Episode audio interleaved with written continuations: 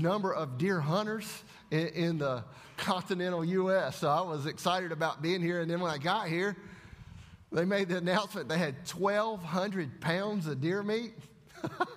Man, it's good to be in good company with rednecks just like me. Guys, you, you, that's awesome. That's good. Uh, you know, it's uh, uh, the, the open that you just saw there on that screen is the uh, open for our television show, Hank Parker's Flesh and Blood. And so before I get going, I, I, I just was watching that and, and I heard the rise out of all of you guys when my dad shot that deer and it did the flip. Did you see that? Raise your hand if you saw that. Did, did, did everybody catch that? All right, believe it or not, that deer got away. I'm serious. That was in Iowa. I drew a bow tag. I was sitting there. It started pouring down rain. And uh, I looked up, and here came that deer running down this field, that exact same field. And I, he came out about 12 yards, stopped. I drew my bow, and I asked my cameraman, I said, You on him? Are you on him? And uh, he didn't say anything. I looked up, and he was, had, was reading a text or something on his phone, and the deer got away. And I was like, Oh boy, some of the fun of hunting with a camera. But uh, I told my dad, he went back for the shotgun season. I said, You need to go hunt that field. And that same deer came out and he shot him in the neck up high, a quarter and away. And I, I, don't know if it just stunned him or what. That deer, they're high fiving. The deer stands up and runs off. It's gone forever. Never ever saw that deer again. Well, uh, as he said, I'll, I'll, give you a little bit of background, man. It's, it's like like I, I, mentioned off the bat, it's, it's so good to be here. It's just like being in a big deer camp. But uh, I grew up in, in deer camps and, and grew up with a love for the outdoors, duck hunting and fishing and, and all of that stuff. Um, it's funny. Uh, everybody seems to know who my dad is. Everybody, you know, my, my dad is, is the famous guy, and, and my dad especially is very uh, self conscious about his age. And so when, when we're in a group or some of these outdoor shows like the Harrisburg show or whatever, I, I, I love it when older men, you know, maybe in their 60s or something, come up to my dad and, uh, what, you know, I got to be careful saying older because I'm getting older, you know, I don't want to set that bar too low or too high. But anyway, these guys will come up to my dad and they'll be like, I've watched you ever since I was a little kid. My dad's like, what are you talking about? You're older than I am, little kid. But uh, it's, uh, I grew up, my dad, everybody knows who my dad is. And the last time that I was at a place with this many guys in, they had made a mistake in their, um, in their advertising and had accidentally put Hank Williams Jr. instead of Hank Parker Jr. You talk about a lot of people, man. I, you know, it, that drew a crowd. But uh, it's, hey, man, it's all good. I, it's, um, I grew up loving to hunt and fish with my dad. Uh, you know, if you're going to grow up in a home, if you, if you like the outdoors, I, I, grew up in the perfect home. And, and my life is, uh, has been, there's so many things that's funny. Uh, I, my wife told me yesterday I needed to go get my little uh, boy a, a, uh, a, baseball bat and a glove. And uh, I was like, I, okay, I mean, how do I know what size? How long does it need? You know, all my buddies are calling me wanting to know how to catch a fish or shoot a deer, and I can't even figure out how to pick out a baseball glove, you know? So, uh, I mean, I grew up in a good home for instruction and how to do that and how to learn those things. But, uh, I, you know, I come here because I have a television show called Hank Parker's Flesh and Blood. I'm a co host on that show with my dad and my brother. How many of you guys have seen that show, Hank Parker's Flesh and Blood? It's his first year outdoor channel. How many of you seen uh, Hank Parker 3D? Any of you guys seen? All right. How many of you thought my dad was coming and you've watched his show forever? Raise your hand. Be honest. Come on. Be honest with me. Yeah. Yeah. Okay. Uh, but uh, I didn't always do this. Um, I've, I've, we've, we've been doing this show for seven years, the 3D, Hank Parker 3D, which airs on the Pursuit Channel. This year we introduced a new show called Hank Parker's Flesh and Blood. It's on the Outdoor Channel. And so I've kind of been in this industry about seven years, eight years. Before that, I raced in NASCAR. And so it's funny how life works. It's, uh, it's funny how you end up in a place like, I mean, it, you know, the, the twists and turns that life takes. And how, how, do you get, how do you get there, you know? And uh, it, it's, just, it's just odd how, uh, how that's taken place in my life. But, you know, you, you kind of look at it from a distance uh, and, and you think, man, his dad's got a fishing show. He loves to hunt and fish. And you're on a hunting show. That sounds pretty Pretty easy to put together, but the, the steps in getting here uh, are what I'd like to talk a little bit about tonight. Some, some of my life and some of my story. But, uh, you know, when we hunt, it's hard to explain to people uh, how difficult it is to capture those moments, to capture that funny thing that happens, and to, and to be able to really put into play what's really taking place. For example, we had a show. Um, we had a show uh, last or two years ago where we had spent 21 days, 21 days from daylight to dark in Kansas to put together a show. That's 22 minutes of content. The rest is commercial. So you can't, you can't put everything in there. And so, um, you know, guys are always asking me, why don't you show this? Why don't you do that? What, this, this, this, and this. Uh, and so I, I, thought I would tell you a story that we did not capture on video that I think is one of the funniest hunting stories um, that I've been involved with. And, you know, everything seems to, you get a, a group of guys in a hunting camp, you never know what's going to happen, do you? Well, we were in uh, eastern Kentucky, and eastern Kentucky is. Um, a different part of the world. Anybody here from Eastern Kentucky? Be, be proud? All right, so nobody's going to beat me up. Okay. Um, no, I, I, hey, I love the people of Eastern Kentucky, but it, it is a different place. And we, uh, we had this, this piece of property that we were talking to these farmers about uh, uh, leasing uh, to deer hunt on because, they, man, they've got some really big deer in the area. And uh, so we went up to look at the land, scout it out, do some turkey hunting, hang out with the guys, that sort of thing. And uh, we get up there, we're having a good time. And the guy that owns the land, just a little bit, uh, he's just a, he's a really, really nice guy, but he's a, just a little bit pushy, you know? And uh, he's come wanting us to stay of a night with him, you know? And, and I'm sure most of you right now are wondering what I'm saying anyway. you know, I'm, i speak a different language. I understand. I'm gonna try to. I'll try to speed it up for you guys. Okay. Uh, but uh, this, this, this man kept saying, Come on, boys, I want you to stay of a night with me. And what that means was he wanted us to spend the night at his house with him. Well, you know, we had a hotel room, and we had three of us. So it just, we'll just stay at the hotel. We'll just stay. Well, my dad is a good guy. It, and if you've seen my dad on TV, he's, uh, he's just like that in real life. And, you know, after the second day, my, dad's, my dad says, I, I, I, had to leave. I had to come back home. My dad says, Hey, um, since you're leaving, it's just going to be me and Billy. And um, I, I'm afraid we may be offending this man. He wants us to spend the night with him or stay of a night with him. So if he asks today, so he doesn't think that we think that we're better than him, we're going to stay. So I was like, Y'all have fun. Let me know how it goes. so, uh, that, sure enough, the guy said, Hey, boys, I'd love for y'all to stay of a night with me. and so my dad said, oh, You got it. We're going to stay the night with you tonight. And we'll get up and go hunting in the morning. It'll be a lot of fun. We look forward to it. He said, Man, that's great. So my dad and my brother go over there and, and they eat dinner and have a good time. And, and it's a it's a super good family. Uh, very small house, but very nice. You know, this man had built this house himself. Uh, not, not, not, not a lot of space. And they had two daughters, and so what they decided to do was they had two bedrooms. The daughters stayed in the parents' bedrooms, and my dad and my brother stayed in the, the daughter's room. They shared a room. And uh, so my, my brother said, There's no way I'm sleeping in the bed with you, Dad. I'll sleep on the floor.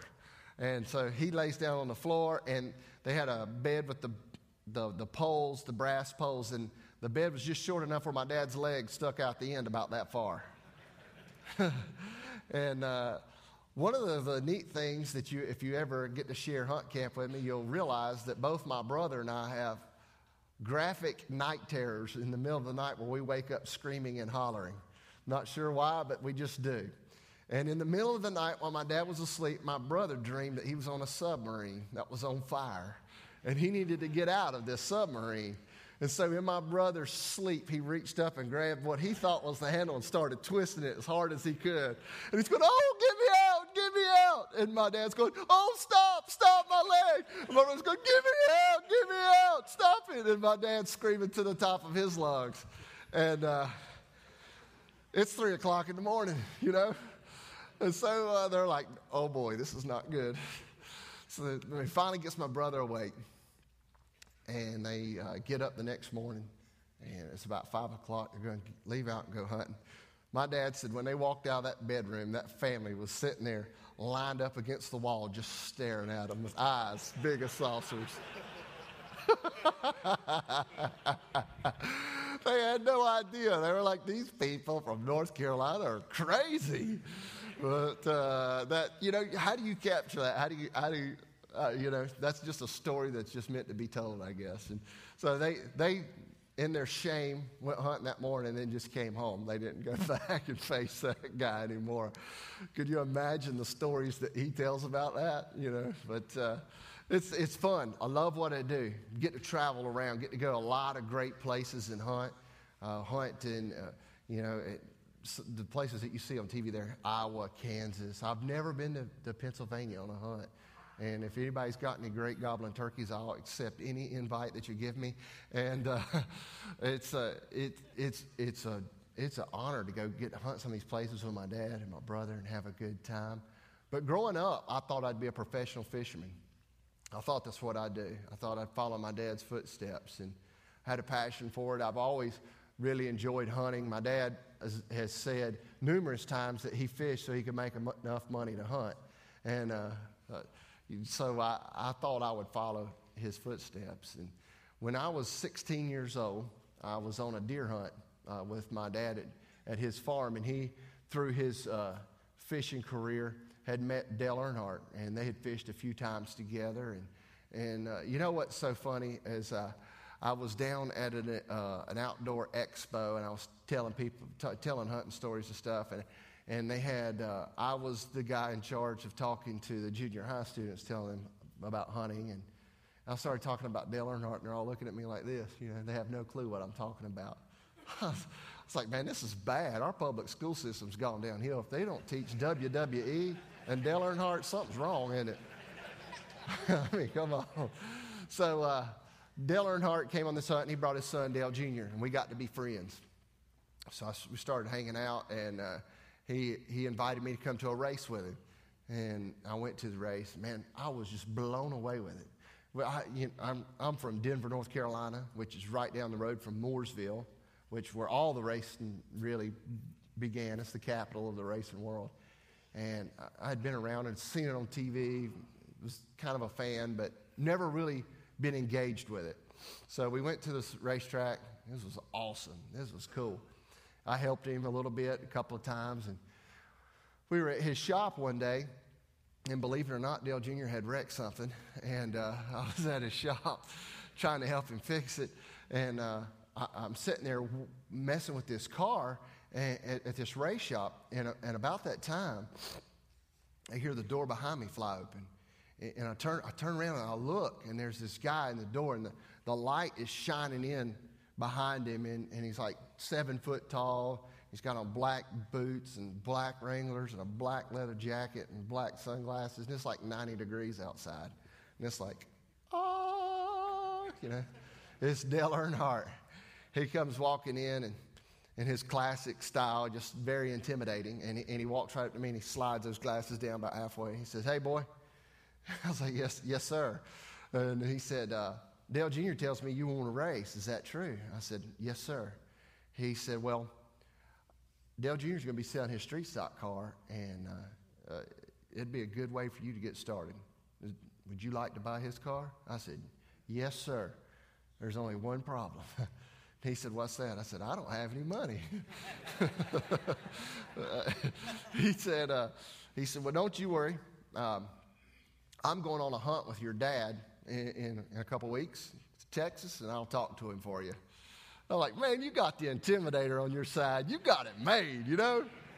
So uh, my dad goes on this hunt, and he comes back, and and uh, I got my first race car. I got my start in racing, 16 years old. And I know a lot of you guys out there right now are sitting there thinking about a really cool race car with cool stickers and good paint. All right, back up. Take that out of your mind. This was a 1974 Malibu that had to be 25 different colors. I mean, it was a hoopty. My grandma wouldn't have drove this car to the store. But that's how I got my start, man. That was, that was my first car. I started racing on a local short track and just absolutely loved it and, and started having some success right off the bat. And, and things, things were just really intriguing to me. And I decided uh, this is what I want to do. Uh, you know, i was at that age, 16, where you're really trying to develop what you want to do. And, you know, it really worked out good for me when I was about that age because, you know, when you're, when you're about, you know, when you're in your early teens, you want to sleep till about noon on Saturday. When my dad would come try to wake me up in the house and say, son, it's time to get up, buddy. It's, it's, it's 11 o'clock. We've got stuff to do. I, he's like, you need to get a job, you know? and I was like, what? He's like, you need to get a real job. And I'm be like, like fishing? That's a real job, you know. So I, I, that's how I looked at racing, you know. I thought, okay, here we go. And, and but but man, I, I, just jumped right into it and, and poured myself into it. Loved it.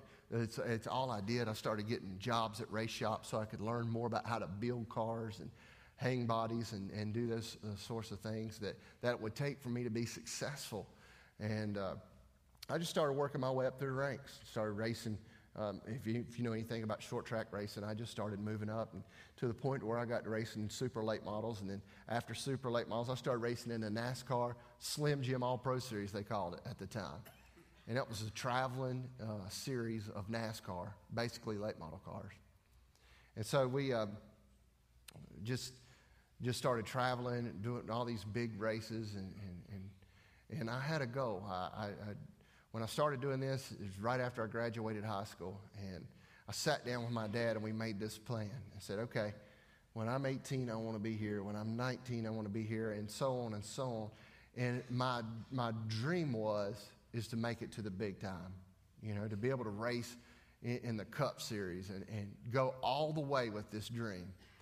And so we kind of set some things in place that would help me to get there, some goals that I needed to reach to be able to to do what I wanted to do. I mean, it was neat because my dad was able to teach me some things, him growing up without much opportunity and becoming uh, very successful in the fishing world, he was able to kind of help me see how to connect some of these dots. And so, man, here I go, traveling all over and uh, wide open. And man, when I was 21, we were down at Homestead Speedway. And um, uh, the very uh, first year that they were open, and, and all the NASCAR was there, and uh, all the series, and I won the race in the All Pro Series. And man, it kind of got me on the radar. And just as shortly after that, the, the next year, um, uh, a nationwide series team came to me and asked me to drive their car. They said, Hey, when we go down to the last se- race of the season down the Homestead, we know you race very well there in, in the all pro cars. Would you drive our car? And Nationwide Series is one step below the Cup Series. If you, if you keep up with racing at all, uh, the, the Nationwide Series, most of the time you got 10 or 11 NASCAR guys in it, they would say, Cup guys. And, but then the next step is the Cup Series itself. And so I was excited. I'll, I'll never forget it. I got out there in that race car and I started making those laps around the Homestead Speedway in that nationwide car. And I thought I was breaking the track record. I thought I was going faster than everybody. And then all of a sudden, Dale Jarrett comes, he goes blowing by me. About blew the stickers off my car. He went by me so fast. I came on the radio to my crew. I said, Did you guys see that? And he said, Yeah, Hank, is everything okay? I said, Heck yeah, everything's okay. That's Dale Jarrett. He's the man. They were like, You need to come in. We need to talk to you. You got to calm down, boy. But uh, I got my break, and I'm out there and, and, and I'm racing. Things are going good uh, make the race, which was very difficult to do back in those days. Ran, ran a really good race, had a good time, and they, they offered me a job for the next year to race a limited schedule. So, started off the next year, going to race for these guys, uh, quite a few races. Very, very excited about it. Not a very high budget team, but a team that could uh, uh, at least get me further down this line, right? Well, we were at Texas Motor Speedway, and um, it was the year when they had a, a, lot of problems with the track leaking and people were crashing and stuff like that. And uh, I, I, was running and I was very fast in practice. And uh, the, um, I, I, was probably 10th or 11th in practice. And so my crew came to me and said, All right, Hank, man, you're very fast. This is awesome. This is good. What can we do to make your car faster? Uh, this will explain to you how smart I am, okay? This is just going to tell you how smart I am. I said, okay, My car is a little bit loose, which, if you don't know what loose is, it's like taking a guy from North Carolina and putting him on a road with snow on him. Okay? It's when the back end wants to come around. Keep in mind, we're going over 200 miles an hour into the corners. I said, I'm just a little bit loose when I come into the corners. I'm about to lose control.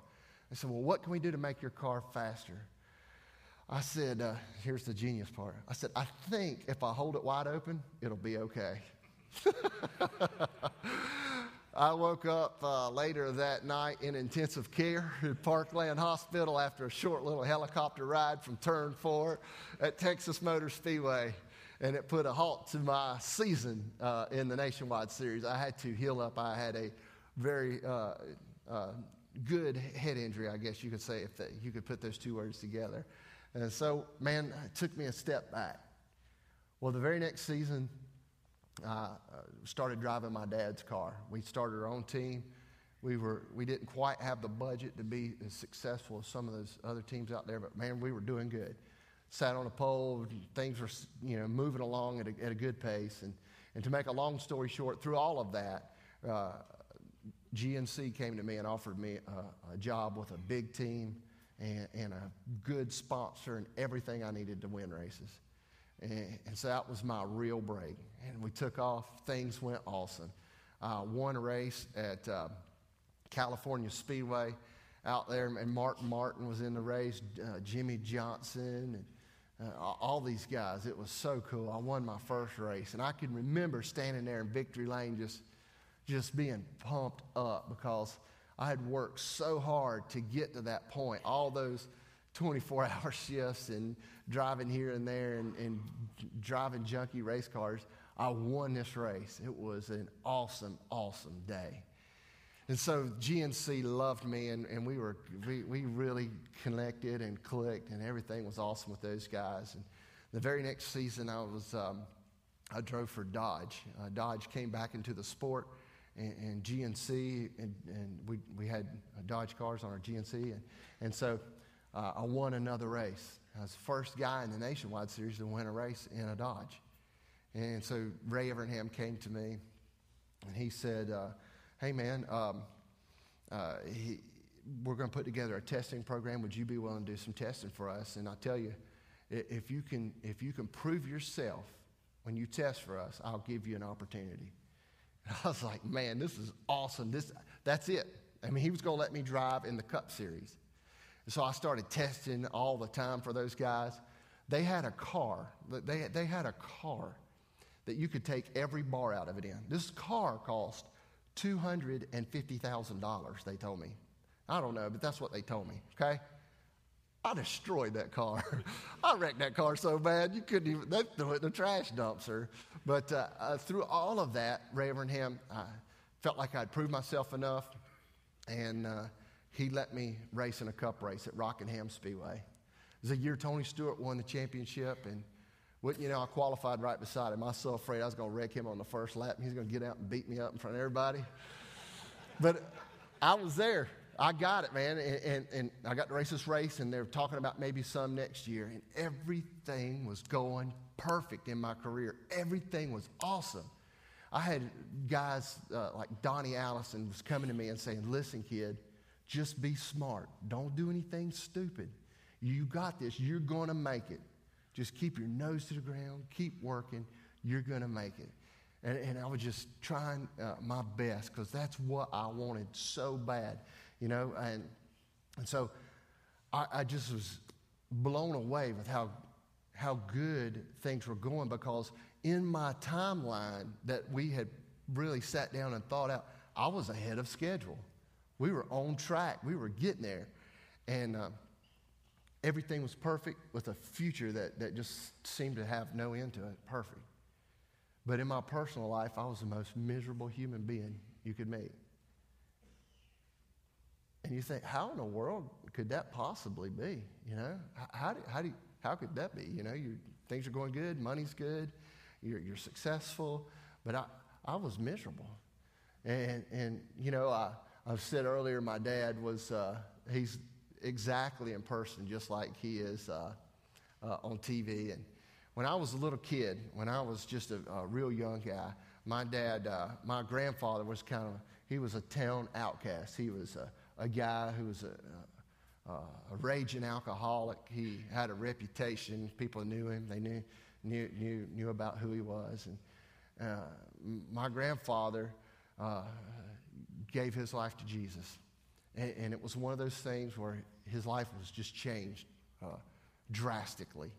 And so people knew him as this really crazy guy, and then all of a sudden he's a different person. Well, he began to tell my dad about all of this and what it meant, who Jesus was, and that sort of thing. And my dad didn't really want to hear it. He didn't care. And he was busy in his career trying to make it fishing.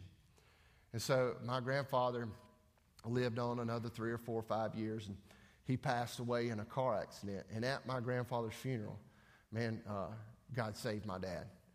And, and, my dad realized his need for Jesus. And, and so I grew up in this home with, this, with a dad who, who was just learning about what it meant to, to follow Jesus. He always had us in church. There was five of us, uh, four boys and a girl. We had a crazy home.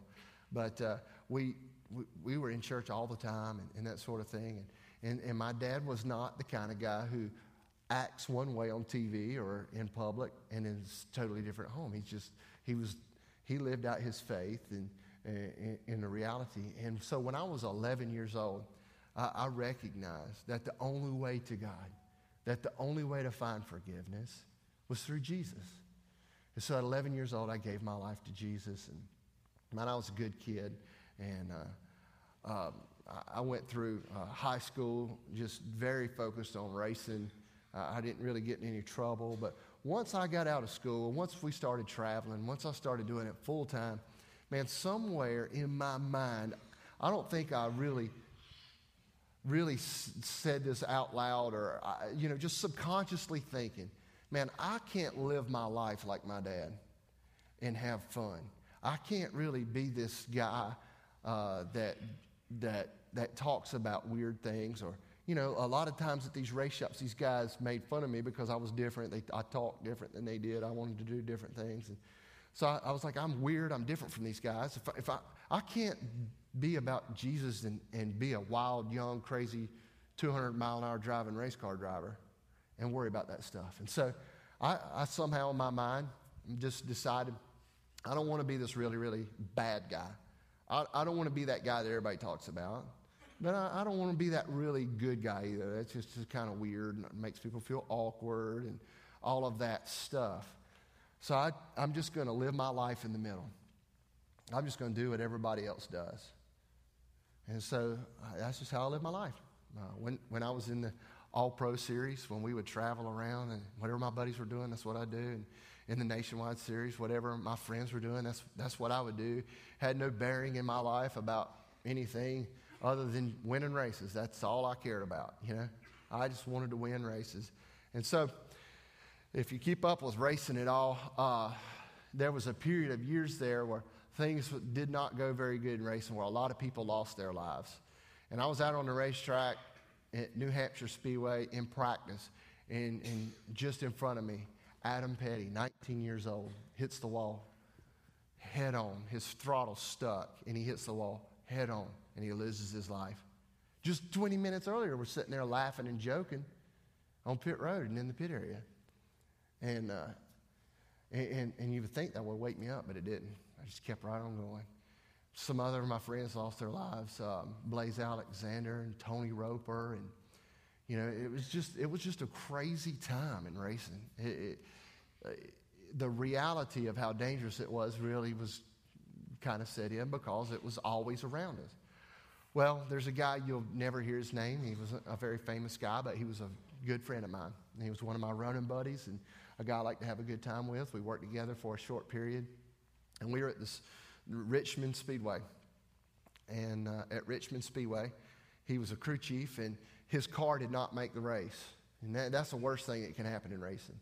You, you go out to qualify, you don't go fast enough, so they tell you to pack your cart and go home. You don't make any money. It's, it's a tough deal. It's, it's, it's humiliating.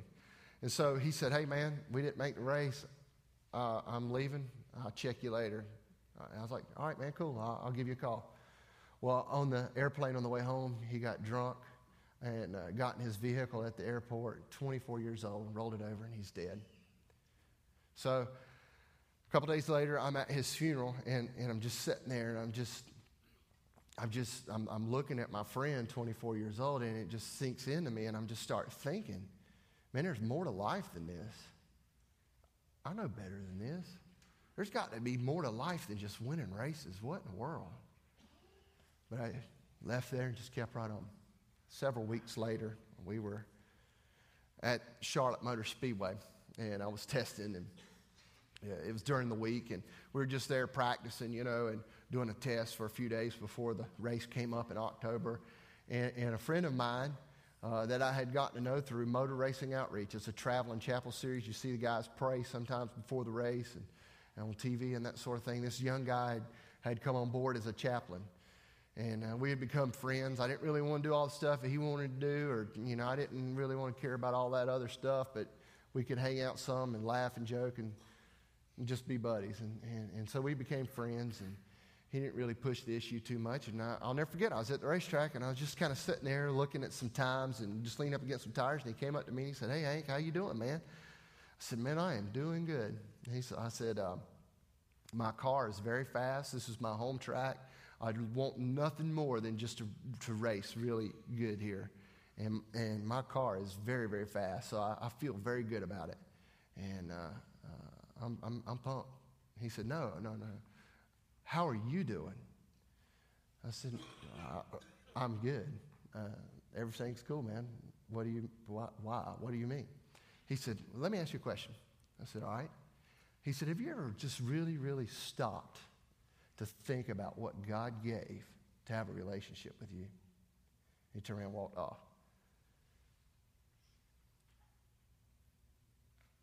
I was like, man, uh, okay. And I, and I started thinking about that. And I started thinking about the reality of what he just said.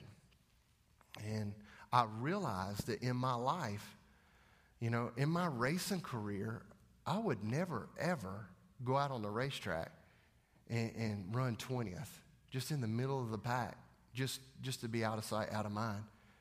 I would much rather wreck and finish dead last than I would or win the race. I would be more happy with a dead last place finish than I would a 20th place finish.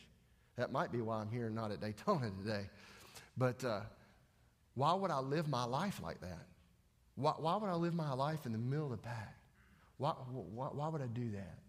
And so, for the first time, I think I really grasped the reality that God, in His love, loved me enough to send His Son Jesus to die for me. Not, not just a ticket to get out of hell, or not just a, a, a fire insurance for later, not for just, you know, a cultural or a social reason, but the reality that Jesus loved me enough to go to a cross and be brutalized to buy my, to buy my forgiveness. And it just hit me. And, it, and so I said, man, God, here's, here's, here's my whole life. I, I want to legitimately follow you. Uh, you know, my private life, my, my racing career, here it is. You can have all of it. And I'll never forget um, just the sense of relief of just knowing that forgiveness, of having my eyes open to something that great was just amazing to me. It blew me away. I didn't have like I didn't, you know, see any lights in the sky or anything like that. But just knowing that I had been forgiven was just amazing. And so I, I kept on racing you know, this, you know, with a whole new attitude. Everything was different. I, I, uh, I went out and won another race. Things were great. And uh, I met my, my wife, and things were uh, you know, I mean, there's nothing like a real beautiful girl to really turn a story up, right? So uh, met met her, and and that was that was great. And we started dating, and things were going so good in my career, uh, continuing to go good. And then we got down to the last race of the season, and GNC, my sponsor, as I mentioned earlier, wanted to take me to a new team. The team I was with, they were good guys. They just didn't quite have the money to really take it to the next level. And so what they wanted to do is go with a team that they felt like I could win a championship with. and then go to the Cup Series. It was a two year plan. We'd do one year championship bid, do the best we can, whatever happens, then we'll go to the Cup Series. And we're at last race of the season. Miami Homestead Speedway is probably my best racetrack outside of Las Vegas. And we're there, and, and, and, and everything's going good. And, and the race, I'm out there racing, and it's 10 laps to go, and I'm in the lead. And, and I keep going, and, and it's five laps to go, and I'm, I'm leading the race. And I come by and I get the white flag, and I'm leading the race, and second place is right on my heels. And he's a little faster than I am. I'm going to have to really try to keep him behind me. And the guy comes out of the pits and turn one and two and hits me, knocks me up the track. And the guy passes me and wins the race, and I finish second. And I thought, my goodness. And I, I, I, came down pit road. I was mad. But, you know, hey, finished second. Things are good. And I get out of the car, and the guys from GNC are standing there, and they've got this terrible look on their face. I'm like, Everything okay, guys? They're like, hey, we have some really bad news. I was like, man, we finished second. It's all right. It's not that big a deal. We'll get it. You know, we got a plan. And uh, they said, uh, no, we, we have some really bad news. Uh, we just got word that we're not going to be able to be involved in NASCAR at all next year, period. And I was like, so that means I don't have a job? you know, and they're like, sorry. I don't, you know, we'd quit this team and, and now and we were moving to this other team, and, and now here I am with no job. Last race of the season, there's no more races. Uh, everybody's got their plans for next year. And I remember going back behind the haulers, the big semis, and just physically getting sick. It's just, wow, this, this is too much. And I got in my rental car and was driving back to the hotel, and man, I am punching my steering wheel. I'm just like, why, God? What are you doing? What, why? I'm trying to live my life for you. I, I, I surrender to you. I'm not, you know, I, I, I'm still having my struggles, but God, I, I'm constantly trying to live a life different. What happened to all this pie in the sky stuff that everything's supposed to, what, what's the deal? And so I'm just being frustrated and mad at God. And really, it started me on this journey to learn something so, so important. It started me on this journey to realize that my value, that who I am as a person, that everything about me, what God sees in me, has absolutely nothing to do with my performance. That whether or not that I could win races, lose races, be on a racetrack, be successful, not be successful, did not matter in the sight of God's love towards me. And so after that, I, I, I started making some phone calls. I got a few job offers and, and some small things just to race part time. Dale Jr. let me drive his car a few times. Some other guys let me drive their cars. But then this door opened for me to do TV, and I started doing some uh, the races, color commentating, and stuff like that. And, and then um, uh, my dad got into this company uh, uh called Premier Deer, and we started a, a television show, a hunting television show. And it's so funny as I, as I talk about my racing career, as I, you know, a lot of people ask me, man, do you miss it? Would you like to go back? Those sorts of things. And as I talk about that, if you would have told me 10 years ago, hey, man, look, you're not going to be racing. You're not going to be racing. But I'm telling you, you're going to be happy. It's going to be okay. I, would have told you you're crazy. There's no way. And so when my career was over, when I, I wasn't a race car driver, I had to ask myself some really hard questions. Like, who am I? What is my purpose? You know, I, I, everybody expected for me to, to be someone who was successful and able to pull this kind of thing off. Look at my dad.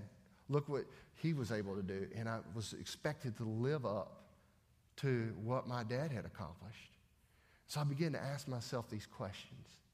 And you know what, guys? I think we do that as men.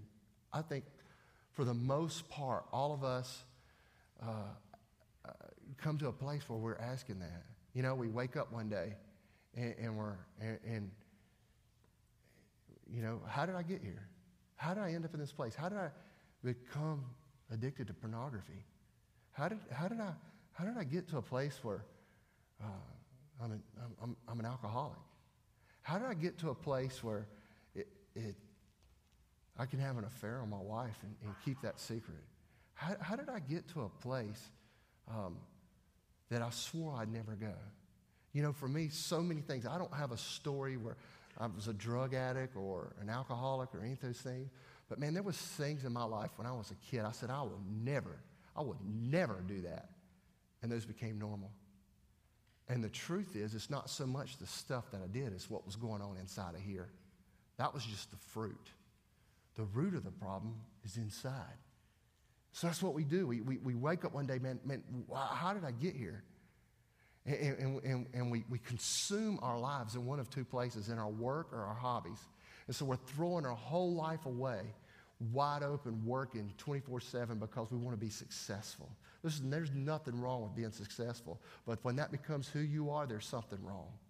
Or we throw our life away spending seven days a week on a bass boat to catch a green fish, or sit 20 days in a deer stand and shoot one deer. Listen, I love to hunt and fish just as much as anybody, but when that becomes who we are, when we do that at the jeopard, jeopardizing our families, man, we, we need to take stock. We need to ask some questions. And so we, so we throw our lives away on this and we, and we wake up one day and our family's a mess. Our wife hates us. She's ready to leave. We don't know who our kids are. We've got this junk in our life that if we could flash on a screen, it would horrify everybody around us and embarrass us to death. And most of us, this is what we do. This is what we do. We wake up and say, hey, I'm going to do better. I'm going to work harder. I'm going to become that man. I'm going to, I'm going to throw my computer away. I'm, I'm going to I'm gonna quit drinking. I'm going to I'm gonna start going to church. I'm going to I'm gonna do this. I'm going to do that. I'm not going to do this. I'm not going to do that, but I'm going to do this. I'm going to do.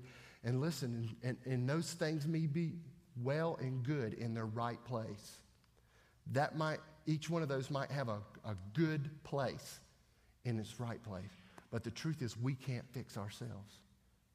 The problem isn't so much in those things as it is in our heart. And so we,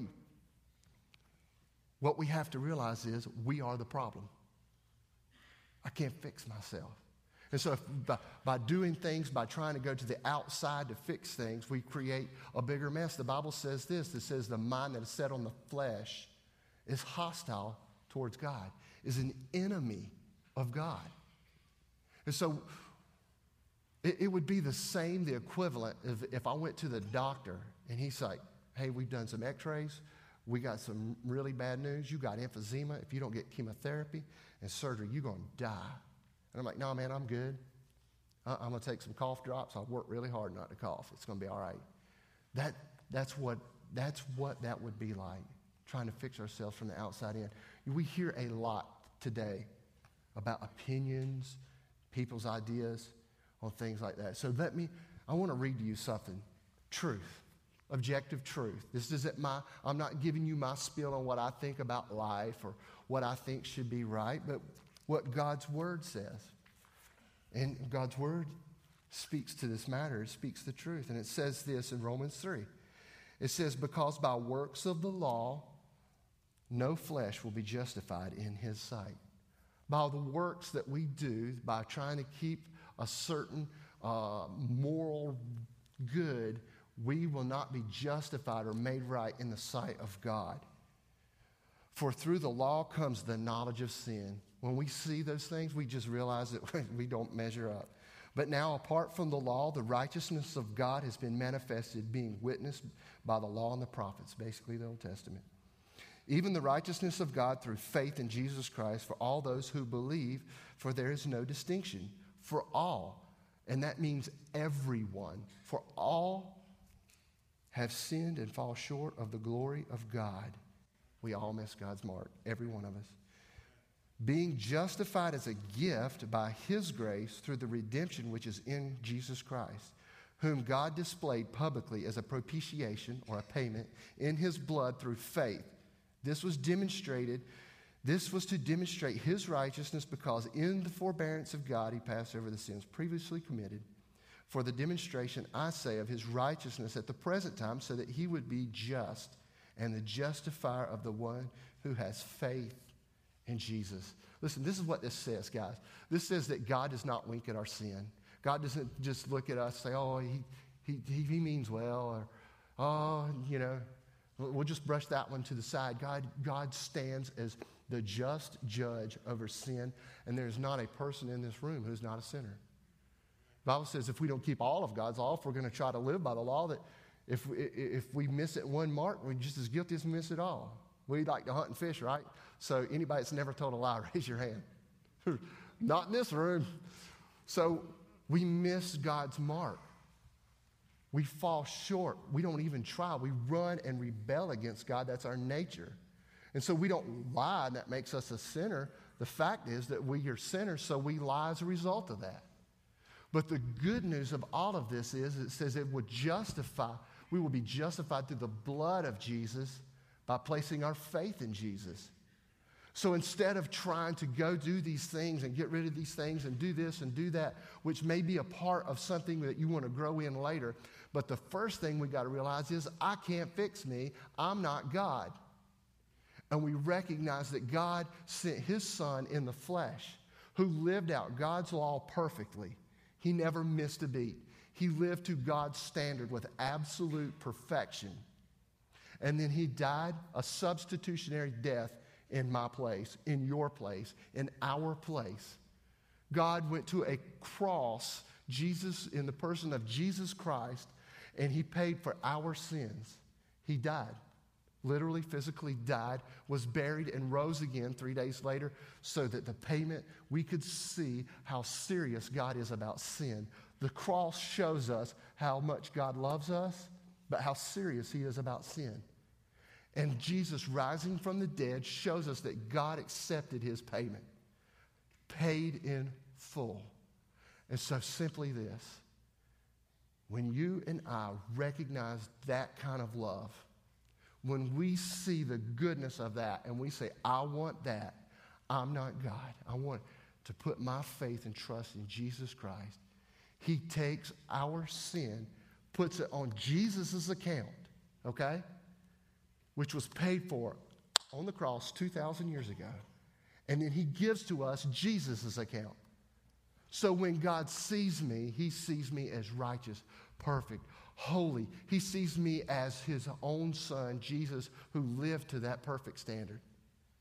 So think about this just for a second with me, man. We, we try to find our value in our work and our hobbies, right?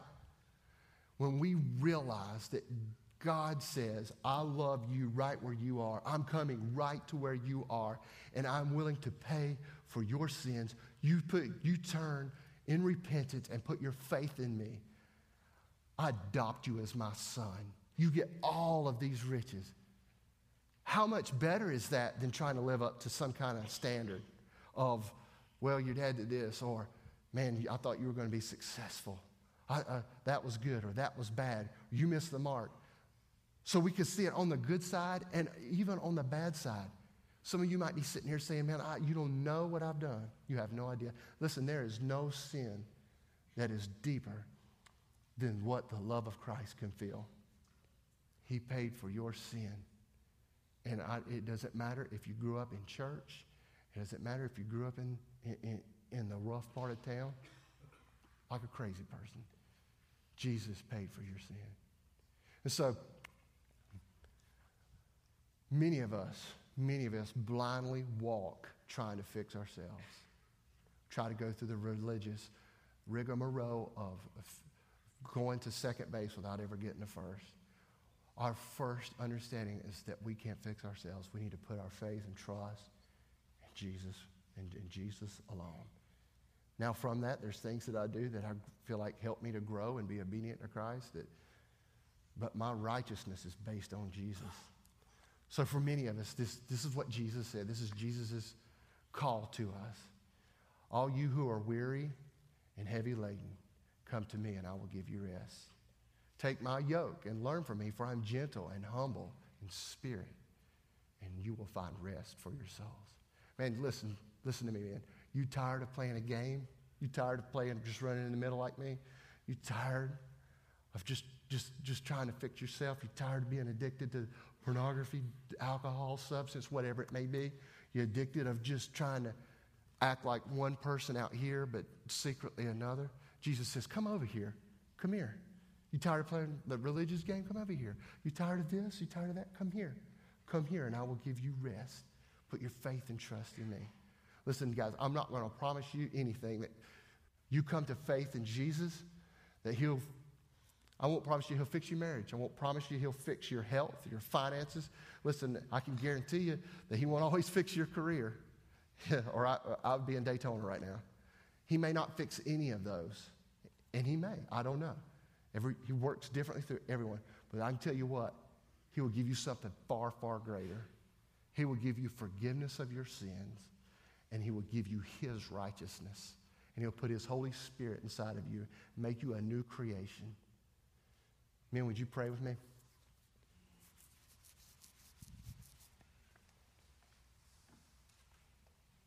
God, if I was to ask these men in the quietness of this moment, if we were just to sit here right now,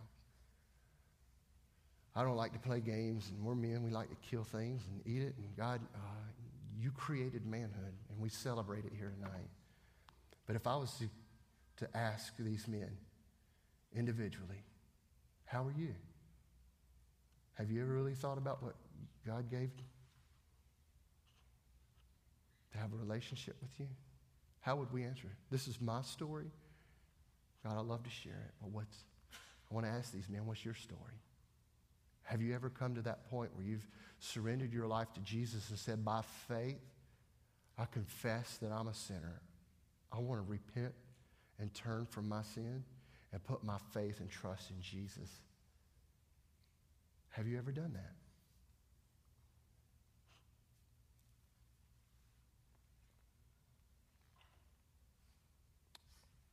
Father, I pray that you would press on our hearts men who are questioning and seeking and coming here tonight. Lord, there is not one person here who came by chance, but God, your love and your providence led them here.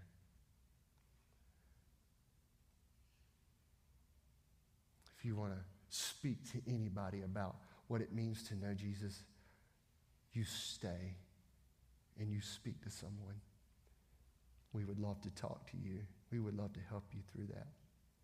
There's no magic prayer. There is no uh, song or dance or anything that you can perform, but rather it's just the surrender of your heart in repentance, willing to turn from trusting yourself as God and confessing that He is God and the life, death, and resurrection, the perfect work of Christ.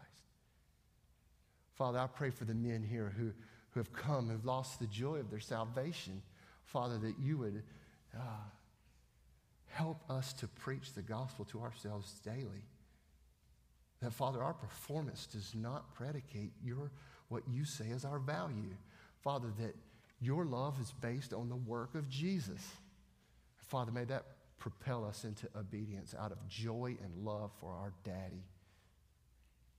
God, I pray for these men here who, who, who are coming. And, and, and, Father, I pray that they would ask those questions to these younger men. I pray that they would be intentional about starting relationships. I pray that they would help young men like me see the great good news of the gospel by befriending them and asking them questions. Father, I pray that you would help them to grow and disciple these men so that our families are changed that our kids know what it means to have a dad that sacrificially loves their mama. Our kids know what it means that their dad is putting their trust and hope in something far beyond what this world offers with the right around the corner. We're three minutes away from a terrible phone call, my trust is deeper than what's, what I can hold on to, that is in Christ. Father, I pray that our families would see that. I pray, God, that you would move in this place. And I pray, Lord, again for those who are just, maybe I didn't say it clear enough. Maybe they're just skeptical. I pray that they would, they would ask questions. I pray that they would go beyond my ability to communicate clearly and would find that rest that you offer so freely through the perfect work of Jesus Christ. I thank you for his name. It's on his name that we stand in the strong name of Jesus. Amen. Amen. Guys, thank you for your time. I appreciate it. Thank you.